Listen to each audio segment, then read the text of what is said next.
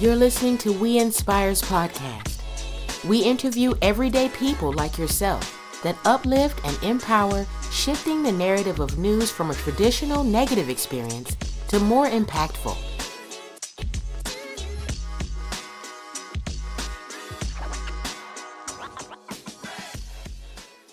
Welcome back to another episode of the We Inspire podcast. My name is Tanisha Green. I had the pleasure to interview Natasha Sichula, the CEO of HERS Movement. The HERS Movement encompasses mentorship, volunteerism, scholarship, and innovation to put an end to period poverty. Hi, everybody. Uh, my name is Natasha Sichula. I'm 22 years old. I'm from Zambia, and I recently graduated from the University of Wisconsin and Edgewood College in Wisconsin. And I'm proud to say that I'm a We Inspire 20 20 ambassador. In addition to that, I'm also the founder and president of HERS Movement. HERS stands for Her Empowerment Race Zone, and it's an organization that is trying to eradicate period poverty in developing economies by teaching girls how to make reusable cloth sanitary pads, providing them a platform where they can write about their experiences with menstrual health hygiene management. And we use those essays to lobby governments and the private sectors to improve on women's experiences. Awesome. That sounds amazing. So tell me, why did you decide to start HERS movement? I decided to start HERS movement because of my personal experience. When I was in high school, I started my period and I didn't know what was happening to me and I I had no uh, pads to use. So I had to go to the bathroom, the women's bathroom, and I used one of my socks as a pad and walked back to class for the remainder of the class because I was really passionate about education and I didn't want to miss anything. But I was so scared sitting there. My self esteem and confidence was so low.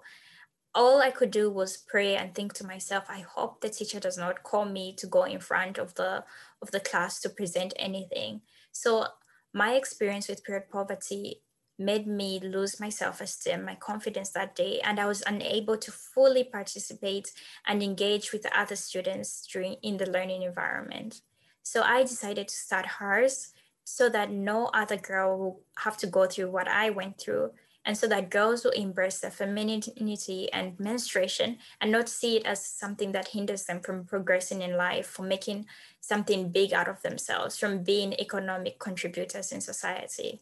So that is why I started HERS. I want to empower menstruators to make holistic change in their communities. I love that. That is amazing. Um, so how did you decide on the name HERS? Oh wow, that is um a really hard question. I remember I was talking to my boyfriend about this. Um, I was like, I my my college was um, giving a away some funding to social innovators. So that's how I was like, wow, they're giving away funding and I have this problem. I know there's a need in my home country. So what can I do? How am I going to present HERS to my college and the judges?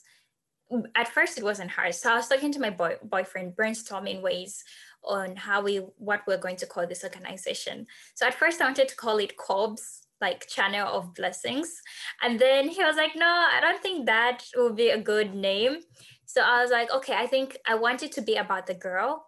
I want it to be her thing. I want it to be hers, like her own thing. She owns it. Like the power to make decisions will be hers. So I want it to be hers. So I first settled on calling it just her, but then we were like, no, I don't think we should just call it her because her is it an adjective? I have forgotten English. Yeah, so so we were like, okay, let's make it unique and call it hers. So we and then we started thinking what um what what can the names mean? How what can the letters mean? What can it be?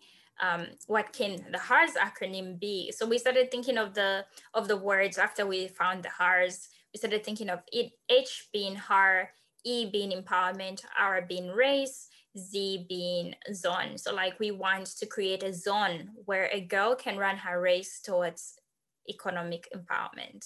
So yeah, that is how we settled on HERS. And um, I also Googled it just because when you start in an organization, you want to know that there is no other company that has the same name as you. And apparently, I know I found that hers is also I I'm not pronouncing it correctly, but like the Germans also use the, the word Herz as it means hearts. So I, I felt like it really correlated with the work that we were doing. We want people, donors, sponsors, and those who listen to our stories to have a heart and be compassionate towards the injustices that women, women of color, and other people face in the world. So that is why we settled on the on the name HERS. Awesome. Yeah. That's that's cool. um, and so I also, when I was doing research, I saw that you actually won the National Youth Development Council um, award. So tell me a little bit about that and how that came about. Wow, so I was really amazed that I won that. So, um, so the full title is the, and this was the first time that my country was having the National Youth Awards. So I am part of the top 30 under 35 youths in Zambia that are driving change. Um, so the award, the full name was the Zambia National Youth Development Council Award for International Accomplishment slash Flag Carrier. And this has been made possible through the many platforms I have had the opportunity to present my story to.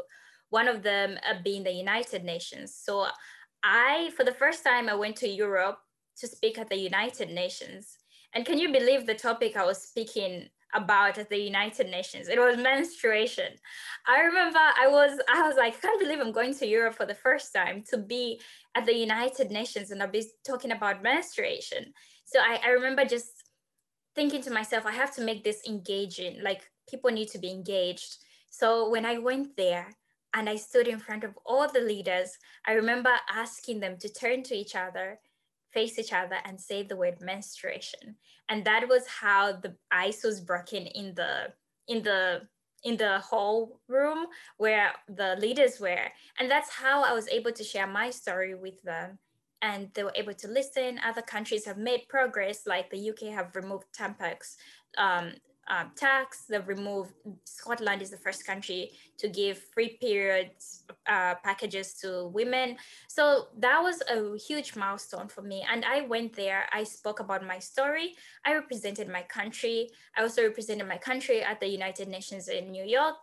I also became a We Inspire ambassador. I was really shocked when they picked me to be a We Inspire ambassador, especially because I'm not American. Um, I was just a student in the USA. So I was like, okay, let me just apply. Maybe they'll pick me, maybe they won't. And I remember on January 1st, I was flying back from Zambia to the United States, and I received an email from Mr. Jamal and I, and it made my whole year, my whole 2020, that started on a good note. So just the different platforms that have helped me share my story with them enabled me or propelled me to win the National Youth Awards, the 2020 inaugural National Youth Award. So I'm really grateful to We Inspire. I'm really grateful to the United Nations and other organizations and my college, because without them, I would not have had the platform to share my story. I would not have had the opportunity to accomplish so many international accolades. So I'm really happy and thankful. Congrats on all the accolades you have received. It's well deserved. thank you. Thank you. And so when exactly did hers uh, start? When was it founded? HERS was founded in 2019. Shockingly, it's just been less than two years, and um, I've received so much support from international, national, and different local people. This just goes to show that there is definitely a need for people to talk about period poverty, menstrual health, hygiene management, not only in developing countries, but also in the developed country. I feel that there's an intersectionality in women's experiences. Just because we are in a developed country in the United States, I believe women go through different um, period poverty experiences. We have women who are homeless. Where are they're going to get the pads from? Where are they're going to get the tampons from? Where are they're going to get menstrual cups from? We have all those in the USA. And then in Zambia, it's also a different story. Women are not having access to that. Women are not having enough information about menstruation. There's so many misconceptions and mis- uh, stigmas associated to that.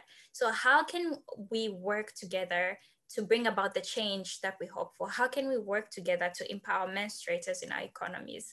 So I feel um, HERS was started in 2019, and I'm really grateful, um, especially to my university, my college, Edgewood College, because I won their social innovation project funding.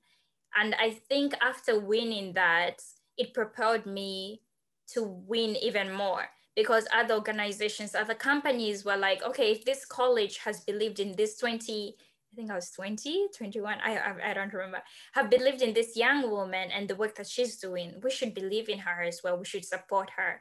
So that is how HERS started in 2019. So what goals do you have for HERS in the new year, 2021? Wow, that is a tough question and a great question. 2021, I want us to continue with the work that we're doing with empowering menstruators to reach out to more girls in Zambia about period poverty and ways that they can manage the menstruation.